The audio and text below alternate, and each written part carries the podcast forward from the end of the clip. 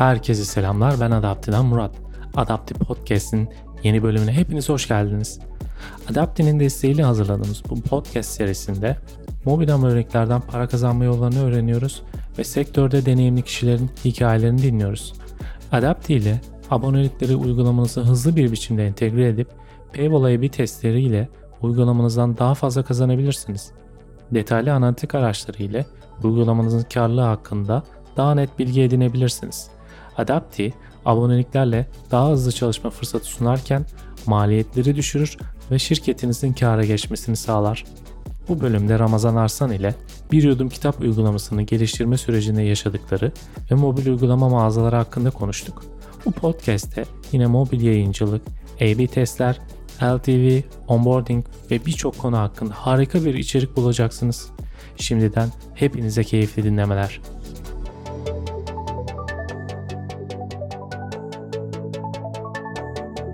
Merhaba Ramazan, hoş geldin podcastimize. Merhabalar, hoş bulduk. Ee, öncelikle teşekkür ederim davetimi kabul edip e, vakit ayırdığın için, bugün geldiğin için. Rica ederim ne demek. Şimdi o zaman ilk sorumla konumuza başlayabiliriz. İlk önce bir seni tanıyabilir miyiz? Ramazan Aslan kimdir? Neler yapar? Tabii yani aslında kendimi hani teknolojiyi seven, yani girişimci biri olarak tanımlayabilirim. Geçmişte Boğaziçi Üniversitesi Bilgisayar Mühendisliğinden mezun oldum ve orada e, okurken de çeşitli irili ufaklı e, girişimler kurdum veya farklı girişim şirketlerinde çalışmış çalıştım yani. Okurken yine belli aranda e, bu alanda e, kendimi geliştirmeye çalıştım. Geçmişte Westerops adında bir şirkette takım lideri olarak aslında çalışmıştım ve orada mobil uygulama alanında daha fazla ürünler çıkarmaya başlamıştık. Ardından da mezun olmaya doğru bir e, Boston'da bir şirkette College Find Me adında e, orada bir şirkette full stack developer olarak çalışmaya başladım. Uzaktan çalışıyordum. Tabii o zamanlar pandemide olmadığı için uzaktan çalışmaya alışmak biraz zor olmuştu. Akabinden de bir evlilik ve evlilikten sonra hani hayat düzenimi tekrardan kurmak gerekti ve sonrasında da Paraşüt adında bir şirkette yine software engineer olarak çalışmaya başladım. Şu anda da aslında 1 milyona yakın indirme alan bir Türkiye'de bir yudum kitap olarak globalde de Fabula olarak geçen 5 farklı dilde işte sesli kitap özetleri, hikayeler, belgeseller yani kısacası sesli içerik sunan bir e, mobil uygulamanın co-founder olarak görev yapıyorum şu anda. Böyle yani aslında e, kendimi böyle tanımlayabilirim. Süper. Şunu merak ediyorum. Full stack olarak çalışmışsın işte farklı alanlarda da. Mobille başlama hikayen nasıl oldu onu merak ediyorum aslında. Yani böyle hani daha üniversitedeyken arkadaşlarla biz de bir girişim yapalım ama hani ne yapacağımızı bilmiyoruz seviyesinde konuşurken ilk olarak böyle günlük yaşamda sıkça kullanılan hani işte hesaplamaları bir araya getiren bir mobil uygulama yapalım demiştik. O dönemde de İngilizcesi var ama Türkçe'de çok fazla yoktu böyle bir şey. Sonrasında hani Android öğrenelim o zaman. Bir 6 ay Android Native kodlamaya başlamıştım. Hatta bir Android programlama kitabı falan alıp onu baştan sona okumaya çalıştım. Sonrasında hani onu böyle tam işte yine okurken bir şeyler yapıyor olmanın verdiği düzensizlikle hani o öyle bıraktık ve sonra bir oyun yapalım dedik. İşte Zone 8 adında bir oyun yapmaya çalıştık böyle. Derken hani birden aslında mobil alana ve insan bir şeyi öğrendikçe e, ilgi duyuyor, ilgi duydukça öğrenmeye devam ediyor gibi bir yolla hani mobil adım mobil alana adım atmış oldum diyebilirim. E, ama profesyonel olarak baktığımda da yine Boğaziçi Teknopark'ta Vestorops adındaki hani e, şirkette yine mobil ürünler gelişmeye e, geliştirmeye karar verdiğimiz süreçte React Native öğrenmeye başlamıştık e, ve o alanda daha fazla kendimi geliştirmek istediğimde o şirkette yine e, güzel ürünler çıkarmaya çalışıyorduk. Sonrasında da yine mobil alanda ben staj yapmalıyım demiştim. Intertek'te Android developer olarak orada bir süre staj yaptım. Bu aralıklarda da hani böyle yine arkadaş gruplarıyla biz de bir şeyler yapalım, biz de bir şeyler üretelim gibi şeyler yaparak e, devam ettik aslında. Evet. Bunun sonrasında şu anki mevcut projeniz Bir Yudum Kitap projesi nasıl hayata geçti? Nasıl başladınız? İlk aşamadan itibaren var mıydın? Şöyle aslında e, ilk aşamada ben yoktum ve belli bir aşamada katıldım diyebilirim. Bir Yudum Kitap 2015 yılında hani böyle Türkiye'de ne okuma alışkanlıklarını böyle dönüştüren bir şekilde bir e-posta pasaj bülteni olarak başlamıştı. Hani böyle her e, sabah bir yudum kahve içerken de e, bir yudum kitap okuyabilecekleri bir e-posta bülteni gönderiyorduk. E, aslında gönderiliyordu daha doğrusu ve o süreçten hani benim dahil olan olduğum sürece kadar 300 binden fazla kullanıcı çoğunlukla beyaz yakalı veya okuma yazma oranı yüksek insanların e, dahil olduğu bir platforma dönüşmüştü. Sonrasında ben Alparslan'la tanıştığımda e, teknik olarak e, bir düm kitabı destek ve birlikte ortaklık olmaya karar verdik ve akabinde de bir düm kitabı e, hani sesli içerik ile alakalı her şeyi dahil edebileceğimiz bir mobil uygulama platformuna dönüştürme kararı aldık. İşte alanında hani yine bir akademisyenler ve yayın evi editörleri gibi kişilerden destek alarak işte kurgu kişi e, kurgu dışı kitapları işte hap bilgi olabilecek şekilde kısa özetler haline getirdik. Belli telif hakkı olmayabilecek veya kısa hikayeler olabilecek şeylerle ilk başta başladık. Sonrasında da hani globalde zaten benzeri şekilde benzeri alanda hali, hali hazırda başarmış şirketleri de ta, yakından takip ediyorduk. Ee, öyle bir 6-7 aylık bir geliştirme sürecimiz oldu. Ve hani bu süreyi genelde 2-3 kişi yazdık ve böyle 2020'nin başlarında da bir lansman yaptık ve işte şu anda da hala devam ediyoruz. Yani hatta e, şey diye hatırlıyorum 2020'de böyle e, tam başlarken networklerimiz ve o 300 binden fazla kullanıcının hali hazırda bizi biliyor olması ve bizi takip eden belli tanınmış kişilerle birlikte o ilk lansmanı yaptığımız ilk gün hani aslında 0 TL harcayarak harcamadan daha doğrusu bir 15 bin indirmemiz olmuştu. Ben çok şaşırmıştım açıkçası böyle ilk günde hani hiçbir şey yapmadan bir anda tabii ki hepsini hani o güne planlamıştık e, tüm aksiyonlarımızı ama e, baya bir heyecanlı bir giriş olmuştu bizim için. E, ben e-posta bülteni iyi hatırlıyorum aslında. O zaman da e, ilginç bir fikir olarak gayet de popüler olmuştu. Daha sonrası aslında soracaktım onu söyledin. İlk yayın aşamasını yani ne zaman yayınladığınızı merak ediyordum açıkçası. Burada aslında şöyle güzel bir örnek olay çalışması da diyebiliriz. E, sizin işte 2015'ten gelen bir artık nasıl topluluk mu diyebilirim yani o bir topluluğun sayesinde ilk yaptığınız lansmanda bunun gücünü de görmüş ol, olmanız da aslında önemli bir şey. Yani mobil uygulama sektörü için bir topluluğun e, orada size yarattığı bir katkıyı 15 bin indirme de gerçekten ilk günden güzel bir sayı diye düşünüyorum. Yani ben böyle şaşırmıştım yani store'da böyle kategorimizde herhalde yani birinci olmuştuk falan böyle. Bir de hani bunların organik geliyor olması ben de yani yeni mezun olmuşum böyle daha tam olarak yine işte 3. sınıfta 4. sınıfta çalıştım aslında ama hani böyle bu kadar global hedefleyebileceğimiz bir yapıyla e, bir girişim kurmak ve bunu sürdürebiliyor olmak hani böyle ilginç de diyeyim yani. Burada tam şunu soracaktım. İlk yayın aşamalarında ilk yayınladığınız yani bir günde 15 bin indirme almak büyük bir hacim aslında. Ne gibi şeylerle karşılaştınız? Bir herhangi sorun yaşadınız mı? Neler hatırlıyorsun o anı? Yani sorunlar illaki oluyor. Ya aslında şöyle bir şey hatırlıyorum. Böyle ilk gün hani tam lansmanı yaptığımız günün sabahı bir tane yani geliştirme yapmıştık ve o geliştirmeyi canlıya almıştık. Geliştirmeyi aldığımız anda aslında tüm ödeme sistemi durmuştu. Allah'tan hani ödeme sisteminin altyapısını aslında ödeme alınmamışsa uygulamaya tekrar girdiğinde ödemeyi tekrar deneyebilecek şekilde kurduğumuz için hani o bir saat içinde aslında bayağı bir stres yapmıştım. Hani metrobüsteydim hatta zincirlik yani onu haberini aldığım anda ne yapacağımı bilemiyorum. İnsanlar çünkü hani birden indirmeye başlıyor ve ödeme sistemi hani kısa bir bir saat kadar bir şey olsa bile hani e, ne yapacağımı bilememiştim. Hatta böyle Zincirlikuyu'da indim bir yere oturayım dedim. Bilirsiniz Zincirlikuyu'da hani aslında doğru oturacak bir şey yoktur. Yani ya Zorlu AVM ya da başka bir yere gitmek gerekiyor. Hani simitçiye rica ettim abi hani sandalyene otursam bilgisayarımı açsam olur mu? Olmaz falan dedi. Biraz hani durdum falan. Hadi tamam dedi hemen git falan. Öyle o esnada yani heyecandan bug'ı nasıl çözeceğim acaba falan derken sonra bir anda yani bu çok da önemli bir gelişme değildi. Bir önceki versiyona hemen bir döndüm Sonra her şey birden toparlandı ama ortağım da ben de hani bayağı bir hani karnıma ağrı girdiğini çok iyi hatırlıyorum. Ee, böyle bu ilk günün bir şeyiydi ama genel olarak da illaki böyle büyük bir uygulama yapmak veya insanların sosyal bir fayda göreceği e, ardından da hani bunun nereye varabileceğini bilinmezliklerin dolu olduğu bir serüven aslında her zaman bir e, sorundur yani. Hani bir şekilde aştık diyelim. Evet, unutamayacağım bir anı olmuş gerçekten. bir de şunu merak ediyorum. Bu projenizde kısa ve uzun vadeli hedeflerinizi nasıl belirliyorsunuz?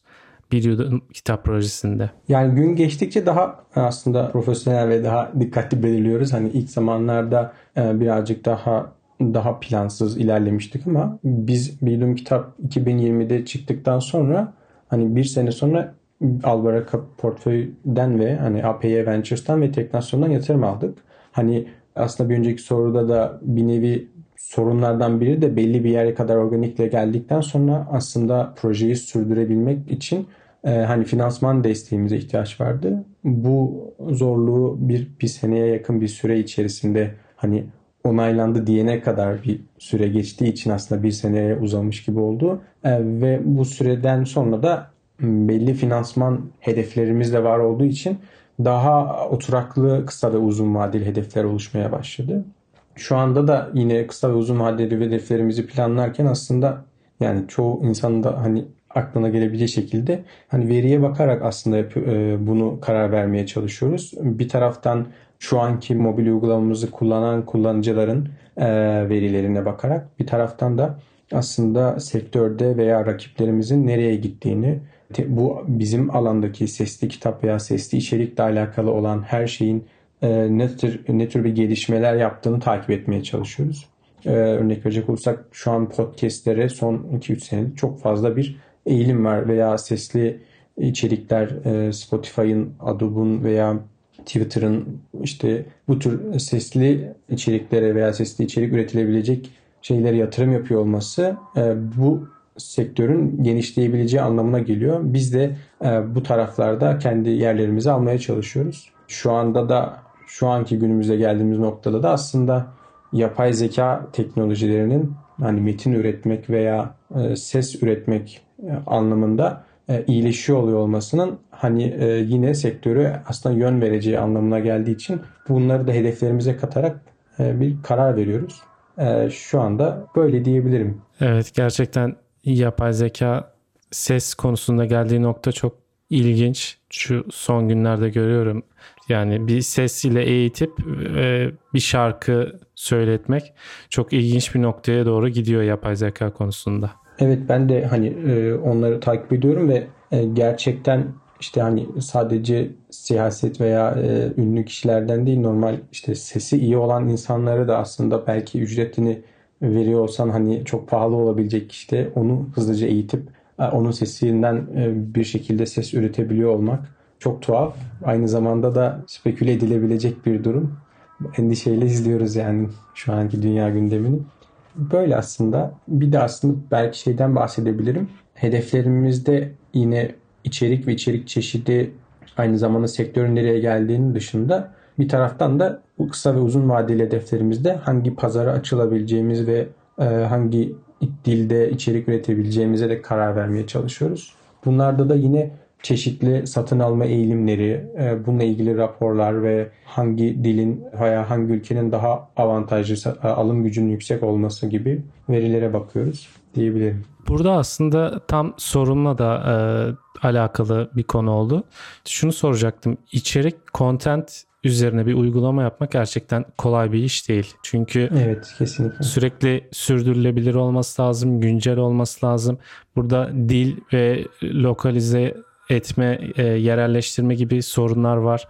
Bu tarzda yaşadığınız zorluklar var mı? İçerikle alakalı neler yapıyorsunuz? Aslında gerçekten bir uygulamayı hani hep düşünüyorum böyle içeriğin olmadığı daha basit hesaplamaların olduğu bir uygulama yapıyor olsaydım çok daha kolay mı e, teknik olarak ilerlerdik diye düşünüyorum. Çünkü e, bir taraftan içeriğin ses olarak yüklenmesi, onun metninin, içeriğin, seslerin, resimlerin alınması, bunların hani çeşitli insanlar tarafından bir araya getirip toparlanması editör yani kadroya gidip onun hani incelenmesi gibi süreçlerin e, hem maliyeti arttıran bir tarafı oluyor hem de kullanıcıların sürekli kaliteli içeriği görme hatta kalitesinin kaliteli içeriğin içinde bir tane kalitesizi fark ettiğinde e, hani churn edebilme ihtimalinin artması. Bunlar sürekli içerikte aslında zinde olmamız ve takip ediyor olmamız gerektiği sonucunu çıkarıyor. Mesela Türkiye'de bir dönem Gülseren Budağcıoğlu'nun hani şu anda filmleri ve şey dizileri e, oynadığında birden e, bizim mesela uygulamamızda o kişinin yazdığı kitaplar trend olmaya başladı, aratılmaya başladı. İnsanlar onunla gelmeye başladı. Biz de hemen hani kitaplarını doldurmaya başladı ya da bir İlber Hoca'nın kitabı çıktı. Hani bunu ilk çıkan ve özetleyen hap bilgi şeklinde kitabın nasıl bir içeriği olduğunu anlatan oluyor olmamız gerekiyordu. Böyle şeyleri izlediğinde aslında içerik üretmek zorlaşıyor yani ve ülkeden ülkeye de içerik durumu değişiyor. Türkiye'de yani genel olarak bizim kurgu dışı kitaplar ve kısa hikayeler sunduğumuz bir platform olduğumuz için e, şu anda yine sesli belgeseller ve özgün içeriklerimiz de mevcut ama ilk başta buradan çıktığımız için e, takip ettiğimde reklam verirken veya ülkelerin davranışlarına baktığımızda da işte Türkiye'de farklı, Latin Amerika'da ya da Amerika'da farklı e, türden içeriklere ilgi duyulduğu görülüyor. E, Türkiye'de mesela tarih alanında farklı bir e, diğer ülkelere göre ilgi var. Tabii ki şu an Türkiye'de yayında olan dizilerin de muhtemelen etkisi olabilir. Latin Amerika'da mesela felsefi veya yani kişisel gelişim alanında yine böyle bir farklı ilgi oluşabiliyor. Bunları da hani ona göre de yine doldurmak e, içerikleri kullanıcının her seferinde uygulamaya girdiğinde içeriğin değiştiğini ve yeni kitapların geldiğini, yeni içeriklerin geldiğini görmesi gerekiyor. Böyle yani aslında. Belli bir süre sonra şunu fark ediyorum ki içeriğin gerçekten e, bazen teknik olarak ya da kullanıcı deneyimi olarak çok iyi olmasan da içeriğin daha kıymetli olduğu sonucu çıkıyor. Yani hep aklımda son yıllarda sen de fark etmişsindir. Eksen çıktığında teknik olarak çoğu yazılım dünyası tarafından e, eleştirilmesine rağmen şu anda bir gibi dizisini insanlar izlediği için problem hala varsa bile ya da kullanıcı deneyimi diğer e, film platformlarına göre daha kötü olduğunu düşünüyor olsak bile insanlar satın alabiliyor o içerikten kaynaklı. E, dolayısıyla evet kontentin kaliteli oluyor olması ve o yerelde yerelleştirilmiş olmasının hissedilmesi de çok önemli. Sesin bile yani e, İspanya'da yaşayan bir İspanyol mu Meksika'da yaşayan bir İspanyol mu olmasına göre bile anlaşılabiliyor. Öyle yani. Evet. Exen örneği gerçekten güzel oldu burada. Teknik anlamda. Ya sizin e, kullanıcı kitleniz direkt aslında içeriye daha çok önem veren kullanıcı kitlesi. Hep e, aynı örnek gibi olacak ama mesela bir PDF scanner uygulaması olsa yani uygulamanın ana yapısı, temel teknik altyapısı belli. Yani sürekli bir güncellemen gereken bir içeriği e, güncel tutman gereken bir şey değil. Ama iş kontente gelince sizin örnekteki gibi yapacak işler de çoğalıyor gerçekten. Burada ben saygı duyuyorum yani. İşte content iyi olduğu için de her zaman. Yani content teşekkür ederim sağ olun. Yani hani content olunca da aslında fiyat da ona göre yine belli oranda artabiliyor. Yani şu anda belki çevredeki insanlara sorduğun zaman aylık yıllık subscribe oldukları ürünler neler, abone oldukları ürünler neler diye sorduğumuz zaman hani en fazla verdikleri muhtemelen film, dizi film izledikleri platformlar olacak. Aslında utility uygulamalarının da muhtemelen aynı aylık veya yıllık fiyatları bir tık daha düşük oluyor genelde. Dediğim gibi QR kod uygulaması yaptığın zaman ya da QR oluşturucu hani aylık 5 dolar versen kafi falan gelebiliyor yani. Ee, biz de ister istemez içeriğin maliyetini de o fiyatın içine koymak durumunda kalıyoruz. Tabi yine kullanıcılar içeriğe göre geldiği için hani aslında e, onboarding tarafında da kullanıcıları kitapların hani çok hani kitaba göre geliyor demiştin ya biraz önce belki içerik ilgisini çekiyorsa. Biz de e, hani bu anlamda kullanıcının ilgisini çekebilecek kitapları da mesela daha ana sayfaya gelmeden mümkün olduğunca göstermeye çalışıyoruz ilgilerini çekmesi ve e, sürece devam edebilmeleri için.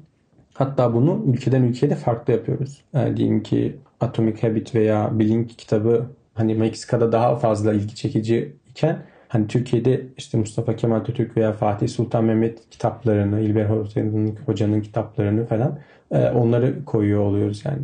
Burada yine merak ettiğim şöyle bir şey vardı. Tam o konuya da gelmiş olduk. Uygula daha önce aslında seninle görüştüğümüz zaman da konuşmuştuk bu konuyu. Onboarding konusunu neler yapıyorsunuz vesaire diye. Onu da merak ediyorum.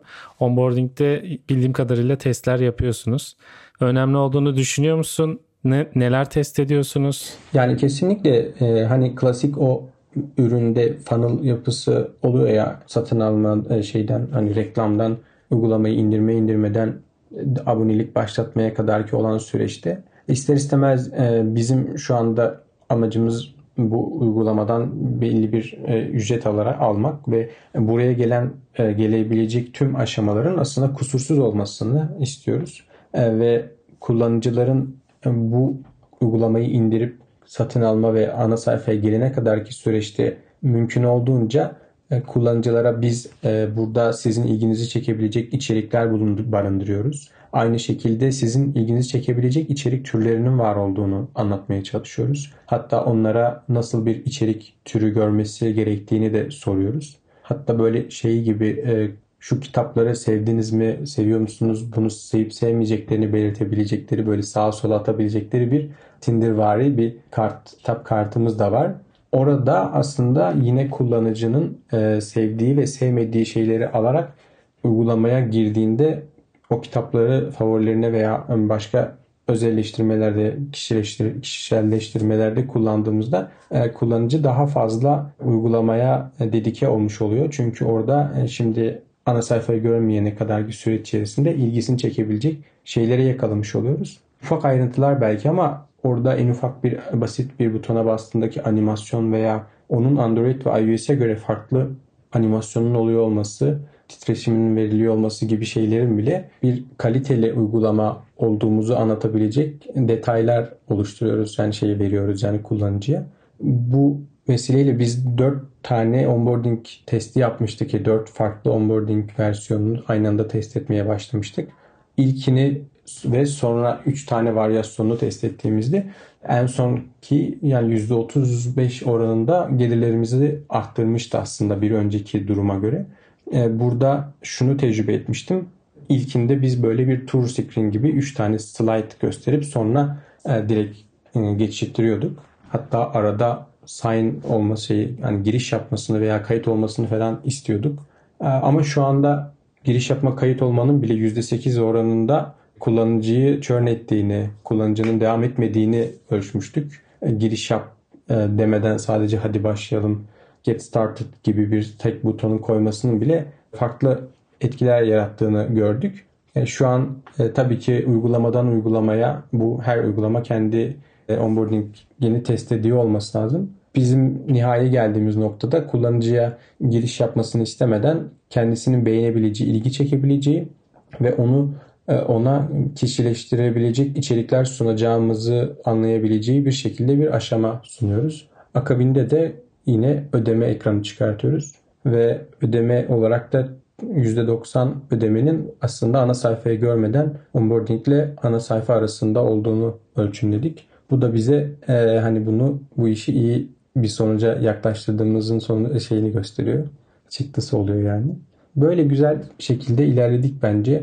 E, hatta başka uygulamaların da senin de bir tavsiyenle araya e, kullanıcının oylama isteğini, uygulama içi oylama isteğini eklemiştik. Orada da yani geçmiş durumlara göre bir %20'ye yakın aslında star sayımız arttı. E, bu da bayağı bir ASO açısından, organik büyüme açısından ve kullanıcıların e, product sayfasında uygulamayı indirmeden yıldız oranımızın arttığı için daha e, dedike bir şekilde daha kolay indirebilecek hale getirdi.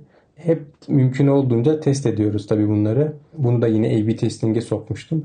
Aslında bayağı e, ölçümledim yani. İlk başta şöyle düşünmüştüm ya uygulamayı görmeyen bir insan neden e, oylayabilir? Ancak e, hani 4.6 civarında bir oylama oldu. Yani görmedikleri halde 4.6 oranında bir oylama.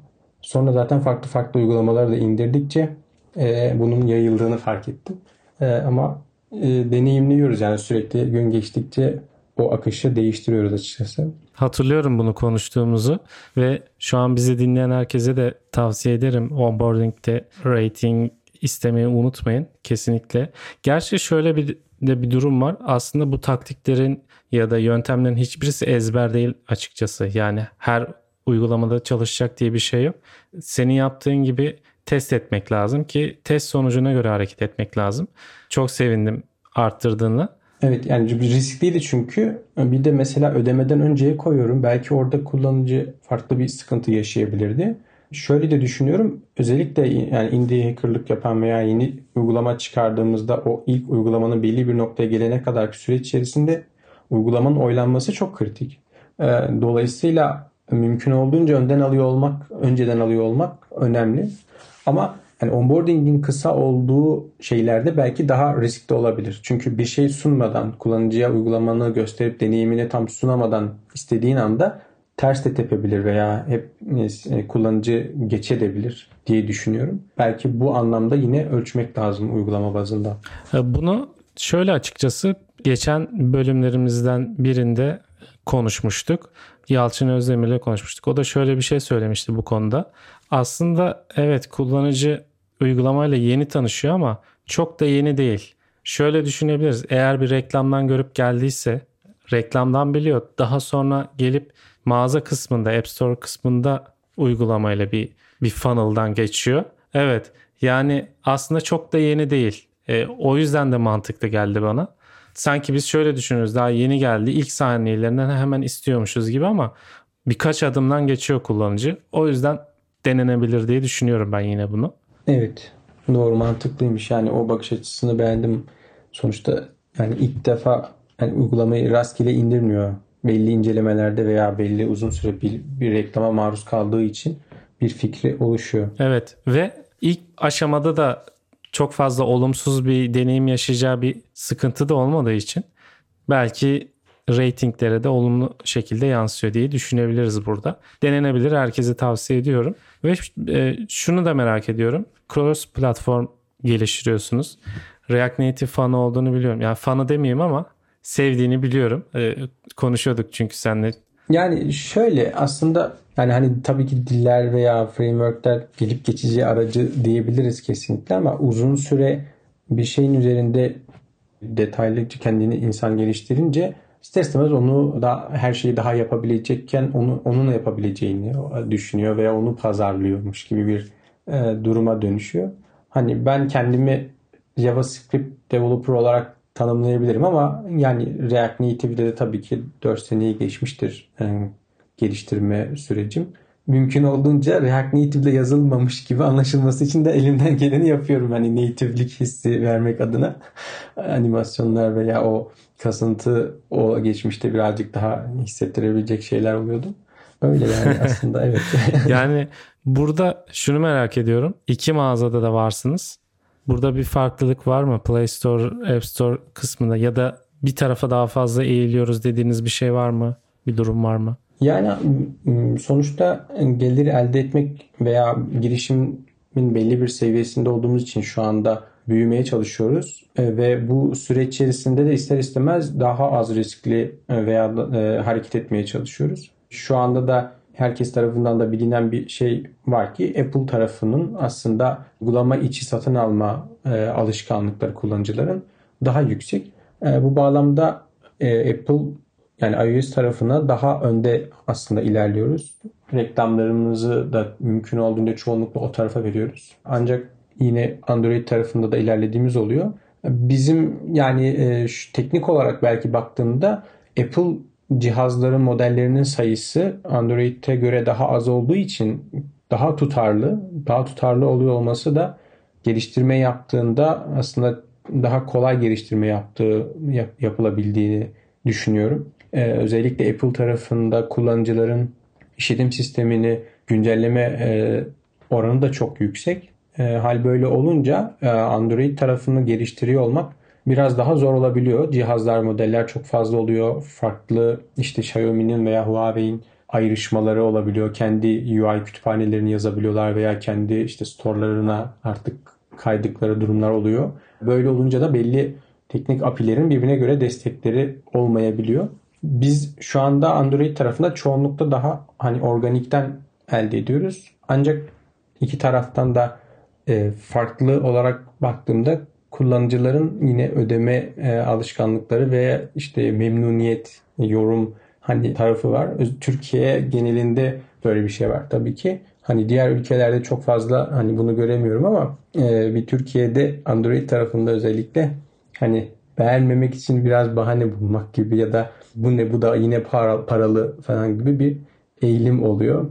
Bir de bizim bir kitap veya işte globalde fabul olarak e, geçen uygulamanın e, aslında kitap veya kitap özeti. Bir dönem mesela biz bu problemi yaşıyorduk. Yani kitap mı, e, şey, tamamen sesli kitabın tümü mü, özet mi gibi bir durum var. Mesela Android tarafında sesli kitap özetleri yazmamıza rağmen, bu bir özetleri dememize rağmen hani kullanıcının indirip ben bunu sesli kitap sanıyordum deyip bir puan verdiği falan durumlar oluyor. Hani burada önemli olan hani yazdıklarında veya puanını düşük verdiklerinde iletişime geçtiğimiz zaman çoğu zaman hani mümkün olduğunca onu değiştirmeye çalıştığımız durumlarda oldu. Şu anda tabii bunu yaşamıyoruz çok fazla. Çünkü e, aslında biz kullanıcıları veya e, zaman geçtikçe insanlar reklamlarla veya başka şeylerle bu anlamda eğitilmiş gibi oldu. Ve bu konuda bir farkındalık var. Hani sesli içerik platformu illa tüm olmak zorunda değil. Hani işte 10-12 saat bir kitabı dinlemek gibi değil de bir hikaye dinleyebilirsin. Bir e, işte kişisel gelişim alanında işte 15 dakikalık kısa bir hap bilgi şeklinde kitap dinleyebilirsin gibi bir durum oluştu diyeyim. Evet. Burada şimdi bundan sonraki bölümde şu konulara geçmek istiyorum. Biraz da paywall, A-B testing konuları, abonelik fiyatlandırması gibi konulara girmek istiyorum. İlk önce şunu merak ediyorum. Adapti ile nasıl tanıştınız? Abonelik altyapısı için. Birlikte mi konuşmuştuk bilmiyorum ama nasıl oldu bu? Yani aslında şöyle ben hani zaten kararımı vermiş gibiydim. Tam geçtikten sonra seninle iletişim kurdum diye hatırlıyorum. E, çünkü ödeme altyapısını belli bir dönem hani e, kendim aslında manuel geliştiriyordum. Sonrasında arada bir ufak bir SaaS denemem gibi oldu ama tam e, istediğim ölçüde e, bir ürün bulamamıştım. Hani ve e, sonrasında genel olarak araştırdığımda hani Adaptive Revenue veya farklı tool'lar e, görmüştüm. En sonda seninle o zamanlar tanışmamıştım galiba ama gerçekten kendim ürünlerin karşılaştırılması ve işte pricing'i özellikleri özellikle o dönemde A-B testing sizde direkt yani ilk pakette falan vardı. Onları falan görmüştüm. Öyle olunca evet e, hani tam istediğim bir ürünmüş gibi hissettim ve e, kullanmayı düşünüyordum. Sonrasında da zaten seninle konuştuk.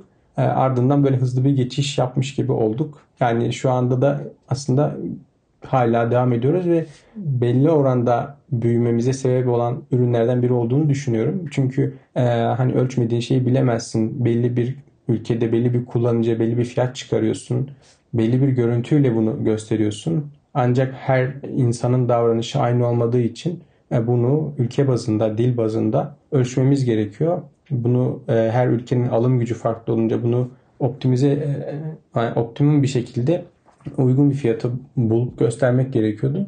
Hali hazırda böyle hazır bir tool'un oluyor olması bizim işimize geldi açıkçası. Öyle yani.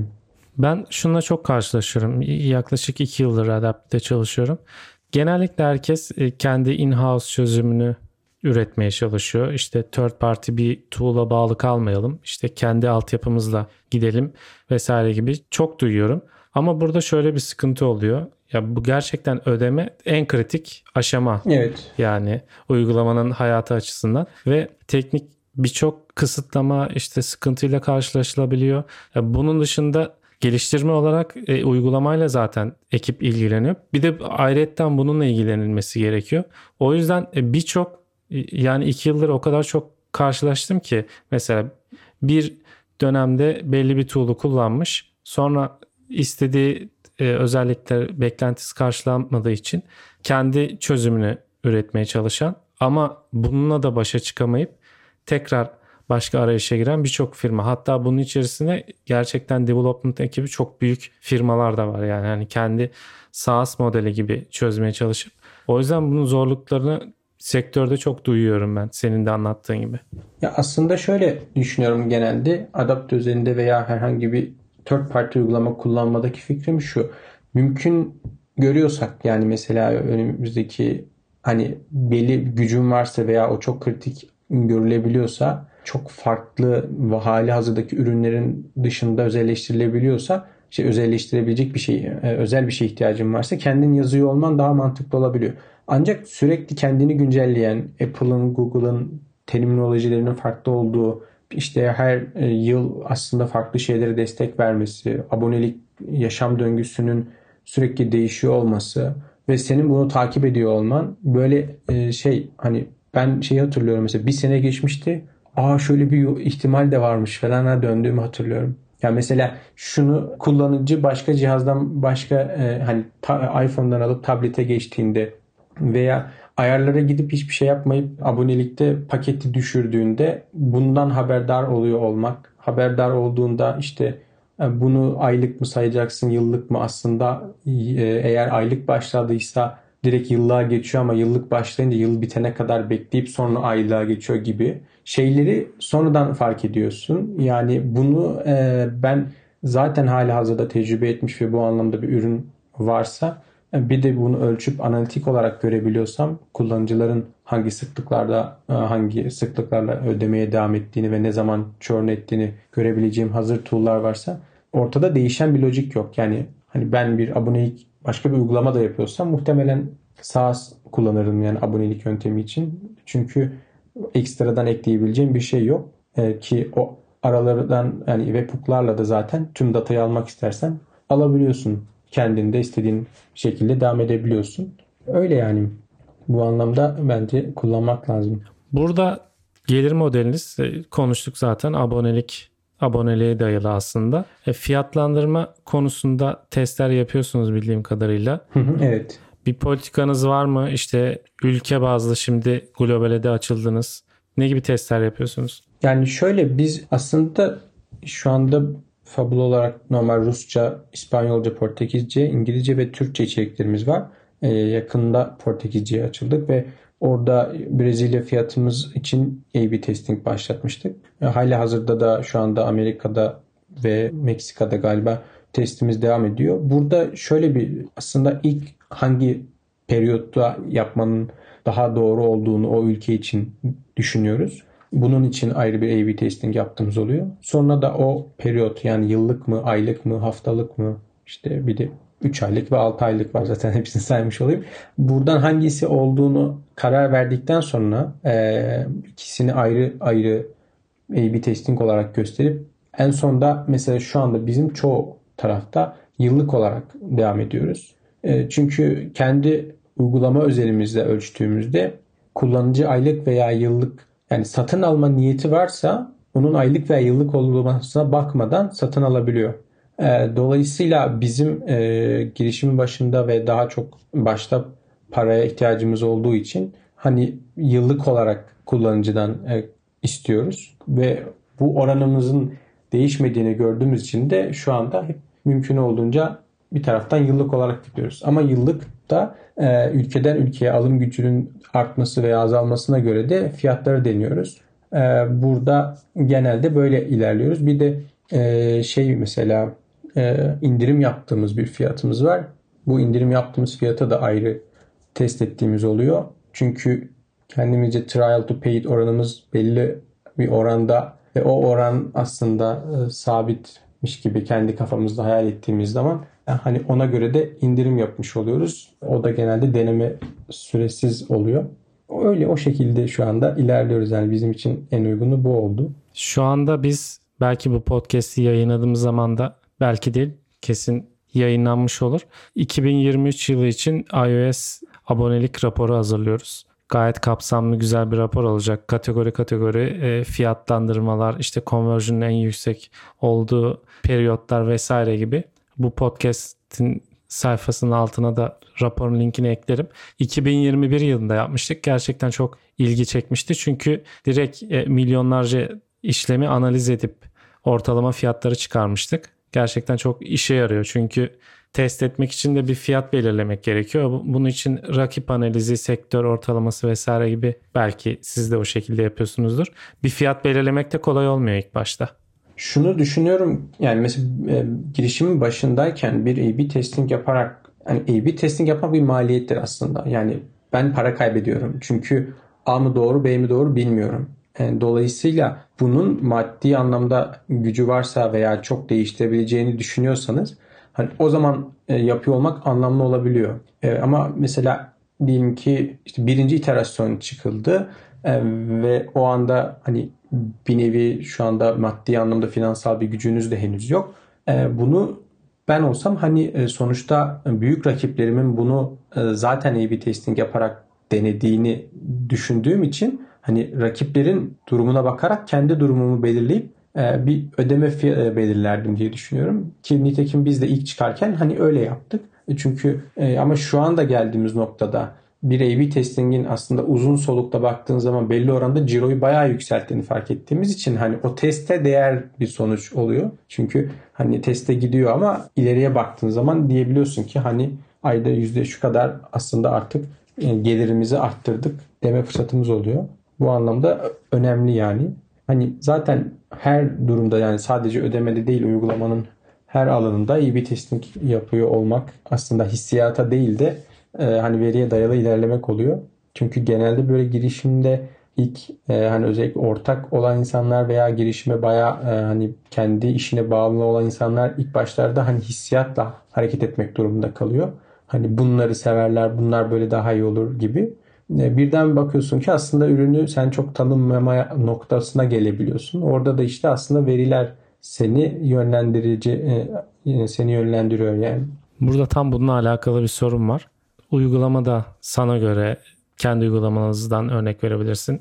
En önemli metrikler nelerdir? Yani her şey olabilir bu mağazadaki retention oranları olabilir ya da günlük aktif kullanıcı sayısı ya da kullanıcıların uygulamanın içerisine geçirdikleri süre bunları hesaplıyor musunuz, takip ediyor musunuz bilmiyorum ama en önemli şunlar diyebileceğin. Tabii takip ediyoruz. Hani aslında belli aralıklarda hani yani bir sürü metrik var. Her metrik kendi e, hani alanında değerlendiriliyor. Yani ilk aslında baktığımızda sonuçta belli bir maddi anlamda reklam yakıyorsun ve e, onun hani hangi oranda dönüştüğünü ve ne kadar hani kullanıcı edinim maliyetini aslında ilk bakıyoruz ve bunun e, işte conversion rate dediğimiz hani dönüşüm oranını inceliyoruz. Çünkü burasında herhangi bir şekilde bir kaçırma ve e, hani aksiyon alamama, reklamlarda işte kreatifleri değiştirmeme çok büyük maddi anlamda problemlere sebebiyet verebiliyor. E diğer taraftan da aslında içerideki kullanıcı mutsuz ise veya çok durmayacak durumdaysa buranın düzeltilmesi gerekiyor. Yani reklam tarafında hani işte kullanıcı edinim ve dönüşüm oranına bakıyoruz. Retention'da hani bizde aslında kullanıcının kullanıcıların ne kadar oranda devam ettiğine bakmak anlamında retention'a bakıyoruz. Yani şöyle hani ben biraz daha yine teknik tarafta da var olduğum için uygulamanın performansı, crash oranları gibi şeylere de inceliyorum. Bir taraftan da aslında hani kullanıcı davranışlarını da normal analytics açısından değerlendiriyoruz. E, herhangi bir feature varsa o feature'ın e, akışında hani davranışlar doğru ilerleyip ilerlemediğine bakıyoruz. Yani şu anda dediğim gibi aslında hani reklam tarafı ve Apple'da ki kullanıcının hani görüp satın alma oranı e, ve ardından da uygulamada kullanıcının indirdikten sonra e, onun paid'e dönüşüyor olma oranı bunlar bizim için çok değerli metrikler oluyor. E, ama hani böyle direkt star veya kuzey yıldızı metrisi falan derler ya tek bir metrik olsa hangisini seçerdin? Ee, hani öyle bir metriğim direkt e, söyleyemem yani hepsi kendince önemli. Hepsi bağlantılı zaten. Bu arada e, şeyi takip ediyor musun? Apple'ın en son benchmark verileri var e, kategori bazında. Onlara inceledin mi hiç? İnceledim. yani işte hem işte day one, day 30 falan böyle aynı zamanda rakiplerin yani rakiplerle kendini karşılaştırabileceğin bir e, metrik veriyor. Bu güzel bir durum. Ee, hani rakiplerin e, neresinde olduğunu görüyor olmak. Tam hatırladığım kadarıyla Google'da zaten vardı. Apple'a da yakında gelmiş oldu. Google tarafında karşılaştırmak da bayağı önemli hale gelmişti. Şu anda hani e, aslında biz metrik olarak bu anlamda iyi olduğumuzu düşünüyorum. Kendimce rakipleri incelediğimde ortalama ve ortalamanın üstü durumunda e, genelde görünüyoruz. Ee, öyle yani. Güzel yani Benim Apple'dan pek beklemediğim çünkü Google Play'e bakınca App Store Connect gerçekten çok geride kalıyor bana göre. E, teknik anlamda verdiği analitikler, tutarsızlıklar vesaire anlamda. O yüzden hiç beklemediğim bir e, özellikti benchmark. Ya, bence bilmeye hakkımız vardı. Çünkü e, yani bunu anlamak çok zor yani aslında. E, hani kullanıcılar sesli içerik platformlarına ne kadar duruyor olduğunu anlamak için hani e, hani yani sadece ortalamanın üstünde miyim, altında mıyım, iyi miyim, kötü müyüm anlamak e, hani ölçmek gerekiyor. Kendimi hangi tarafta daha fazla e, çaba göstererek e, o alanda kendimi geliştirmem lazım. Bunu bilemiyorduk bazen. Hani bunu görebiliyor olmak da iki tarafta güzel oldu. Ancak hani Apple Store hani bu anlamda e, genel olarak ben hep şey yani çok yavaş ve şey geliyor. Anlamak zor geliyor yani. Kesinlikle yani o kadar yavaş ki yani ben frontend uzmanı değilim ama yani altyapısı çok kötü, UI kötü yani her türlü eleştirilebilir. Bu başka bir konu olsun. Ee, şeyi merak ediyorum. Az önce bahsettin biraz ama reklam platformu olarak en çok nereyi tercih ediyorsunuz? Hep bu şekilde bir favorisi olur ya girişimlerin. Yani var mı sizin de bir? Yani bizim favorimiz Meta aslında ama Meta Google şu an devam ediyoruz. TikTok, Apple Search Ads'te denediğimiz de oldu. Hani belki o dönemdeki bütçe veya o dönemdeki kreatiflere veya işte kelimelere göre de tam tatmin olamamış da olabiliriz. Ee, ama şu anda birazcık daha hani e, Google ve Meta üzerinde ilerliyoruz. Ee, burada Meta'yı daha çok ben beğeniyorum açıkçası. Bilmiyorum hani metriklerimiz şu anda en azından bizim uygulama üzerinde Meta'da daha iyi. Dönem dönemde tabii ki değişiyor. Ülkeden ülkeye de değişiyor. Bazen doyguna yani doyumuna uğradığı olabiliyor. Mesela işte Şili bizim tarafta sürekli çok iyi devam ediyordu. Şu anda birazcık mesela Şili Meksika'ya göre popülasyon da belli az olduğu için yavaş yavaş sanki doyumuna uğruyormuş gibi hissetmeye başladık. Öyle yani hani aslında favori ücretli kanalım Meta diyebilirim. Evet yani orada da dönemsel çok farklılıklar olabiliyor. Kreatifler sürekli takip etmek gerekiyor. Yani şimdi neredeyse bir saattir konuşuyoruz. Takip edilecek ya mobil uygulamada o kadar çok şey var ki yani şu an onu düşündüm bir anda. Bitmiyor ve yani girişim yani az sayıda kişi olduğunda hepsinde ortalama seviyede biliyor olman gerekiyor bence. Bu da yani ya aslında e, insanı zinde tutuyor veya sürekli gün bitmiyor. Yani akşam gidip bakıyorsun reklamlar şu an ne durumda. Sabah kalkıyorsun backend'de bir problem olmuş mu dün geceden itibaren. işte ne bileyim yani bir sürü e, metrikler var ve aslında belli bir düzene oturduktan sonra da çok da böyle insana sistem edebilecek seviyeye getirmiyor yani. Zaten e, girişim büyüdükçe ister istemez görevleri daha profesyonel ve o alanda iyi insanlara devretmeye başlıyorsun sorumlulukları. Sonrası zaten hani kolay oluyor değil mi? O zaman bu podcast'imizin son soracağım son sorusuna gelmek istiyorum. Push notification konusu. Her gelen konuya sormaya çalışıyorum bunu. Kullanıyor musunuz? Bununla ilgili bir stratejiniz var mı? Neler düşünürsün? Yani aslında ne tür stratejiler olabileceğini de düşünüyorum ama çok detaylı mıyız o konuda bilmiyorum. Push notification olarak yani bir kere zaten hani e-mail'e göre bence daha dürten veya daha kullanıcının hani retention'ını arttırabilecek veya satın almayı arttırabilecek bir yöntem olduğu için çok kıymetli. Biz yani push notification stratejisi olarak e, ilk başta mümkün olduğunca araştırmalara göre kullanıcının Apple tarafında bildirim izninin mümkün olduğunca önden alınmasını sağlıyoruz. Hani Google tarafı da zaten öyle bir şey yok. E, bir de kullanıcının yani mesela bizim böyle en hoşlandığımız yöntemlerden birisi kullanıcının aslında uygulamayı tığı anda ya da aşağıya aldığı anda e, muhtemelen churn edebileceğini düşünerek ona özel saniyesinde teklif gönderiyoruz. E, buradan veya bayağı başarılı sonuçlar elde ettiğimizi düşünüyoruz. Kullanıcı başta iznini alıyoruz. Diyelim ki ödeme sayfasına gelmiş ve aşağıya alıyor. Yani muhtemelen o anda beklentilerine tam uymadı ya da pahalı geldi. E, bir anda direkt uygulama kendisi tarak gönderiyor bilgi şey e, indirim bildirimi. Yani onun dışında da rutin hani push notification'larımız var. E, free kullanan kullanıcıların hani günlük ücretsiz kullanabileceği şeyin güncellendiğini ve ne olduğunu belirtir. Kitabın, kontentin adını ve içeriğini anlatan bir bildirim gönderiyoruz. Belli olaraklarda hani içerik güncellemeleri ve değişmelerle kullanıcıyı aslında içeride tutmaya çalışıyoruz. Bir de mesela inatla kullanıcı ücretsiz olarak devam ettiği anda belli bir e, süre belli bir periyot geçtikten sonra hani rastgele zamanlar içerisinde hani özenli hani bu rastgelelik belli kurallar içerisinde var tabi. Kullanıcıya yine indirim göndererek aslında onu tutmaya çalışıyoruz. Ee, yani ölçümlemelerimizde bizde şurası çok önemliydi. Kullanıcıların hani %90'ı ilk paywall'da satın alıyor demiştim ya e, bizim uygulama özelinde ve %90-95'i de ilk 24 saat içinde satın alıyor. Hani dolayısıyla kullanıcı aradan bir gün geçtiğinde ikinci gün geçtiğinde böyle e, bu periyotları dalga olarak biz tanımladık.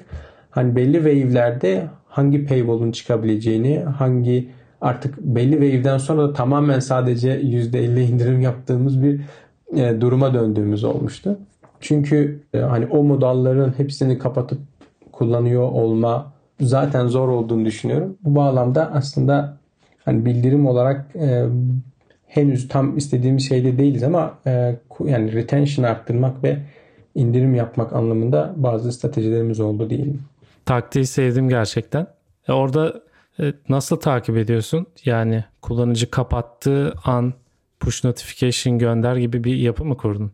Evet aslında e, App State denilen bir durum var. Uygulamalar tarafından e, işletim sisteminin sana verdiği bir şey. Hani normal switcher dediğimiz tüm uygulamaların bir arada göründüğü aktif olduğu, inaktif olduğu, background gibi olduğu böyle bir şey var. Hani background olduğunda veya inaktif olduğunda dediğin anda aslında onu e, hemen bildirim isteği de varsa bildirimi bir defa mahsul olacak şekilde gönder diyoruz.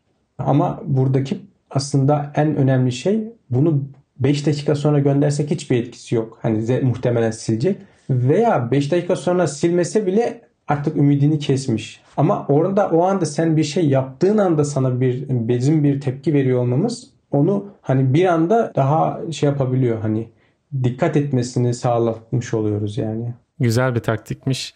Paylaştığın için teşekkür ederiz. Rica ederim. Gerçekten bugünkü evet bugünkü yayında ben şunu anladım açıkçası. Yani Bilmiyorum katılır mısın?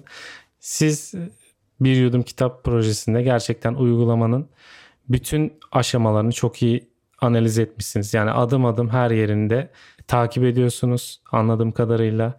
Güzel bir çalışma var. Yani ben konuşmamızdan bunu anladım. Çünkü her yere bir şekilde düşünülmüş yani bu çalışmanın. Yani teşekkür ederim hani güzel düşüncelerin için. Ee, yani zaman geçtikçe hani iki sene üç sene oluyor her alana bir şekilde eğilmek durumunda kaldık ve hani bizi süreç buna itti diyelim. Ee, hani iyi olmak zorundayız zaten hani devam edebilmemiz için. Ee, bu bağlamda hani güzel düşünceler için teşekkür ederim. Ee, sağ olasın. Evet. Ben o o şekilde bir izlenim aldım çünkü detaylı bir şekilde hepsinin analizini yapmışsınız. Tebrik ederim bunun için de. Şöyle kapatabiliriz. Ben teşekkür ederim. Bundan sonrası için gelecek planların kişisel olabilir, projeniz olur. Neler var gelecekte? Neler planlıyorsun? Yani aslında şu an e, hani şu anki gelecek yani gelecek sürekli değişen hedefler değişiyor ama hani kendi şu an bildiğim kitabı hani büyütmek ve bunu belli bir noktaya getirmek, onu exit edebilir seviyeye getirmek istiyorum açıkçası. Ancak hani bildiğim kitap projesinin dışında ilerleyen süreçte ve hayatımda da hani hep e, yine mobil dünyada kalıp teknolojik değişimlere hemen ayak uydurup o ilk fırsatları yakalayıp hani daha e, nasıl anlam hacimli daha komplike aslında uygulamalar yapmak istiyorum. Yani şu an bildiğim kitap da komplike belli oranda tabii de hani aslında şey bilmiyorum mühendis taraftan geldiğim için yani iki sene, üç sene, dört sene, dördüncü senedir muhtemelen kod yazıyorum bu alanda bu tarafta ama hani artık böyle daha da e, hani bunu Türkiye'den çıkmış veya hani ben yaptım diyebileceğim yani daha da gururla hissedebileceğim e, hızlı bir şekilde e, insanların indirip kullanabileceği bir hani ürün yapmak. E, ancak bu üründe de sosyal faydanın oluyor olması benim için hep bir e, aslında önemli oldu. Çünkü hani e, hani zaman çok fazla hani şu anda hızlı ve e, bir dönemde yaşadığımız için insanların zamanını çalmak istemiyorum. Hani belli şeyler yaparak. Bu bağlamda da yeterince eğlence malzemesinin var olduğunu düşündüğüm için daha insanların hayatına katkıda bulunabilecek hani iyi ki bu uygulama var diyebilecek ya da iyi ki bu ürün var diyebilecek yeni ürünler yapmak yani hayalim aslında böyle devam etmek. Süper. Umarım bir dahaki seninle konuşmamızda ya şunu da yaptık vesaire gibi konuşabiliriz diyebilirim. Tekrar teşekkür ederim katıldığın için. Ben teşekkür ederim e, beni davet ettiğin için. E, teşekkürler. Görüşmek üzere. Rica ederim. Herkese de dinlediği için çok teşekkür ediyorum. Görüşmek üzere bir dahaki bölümlerimizde diyorum.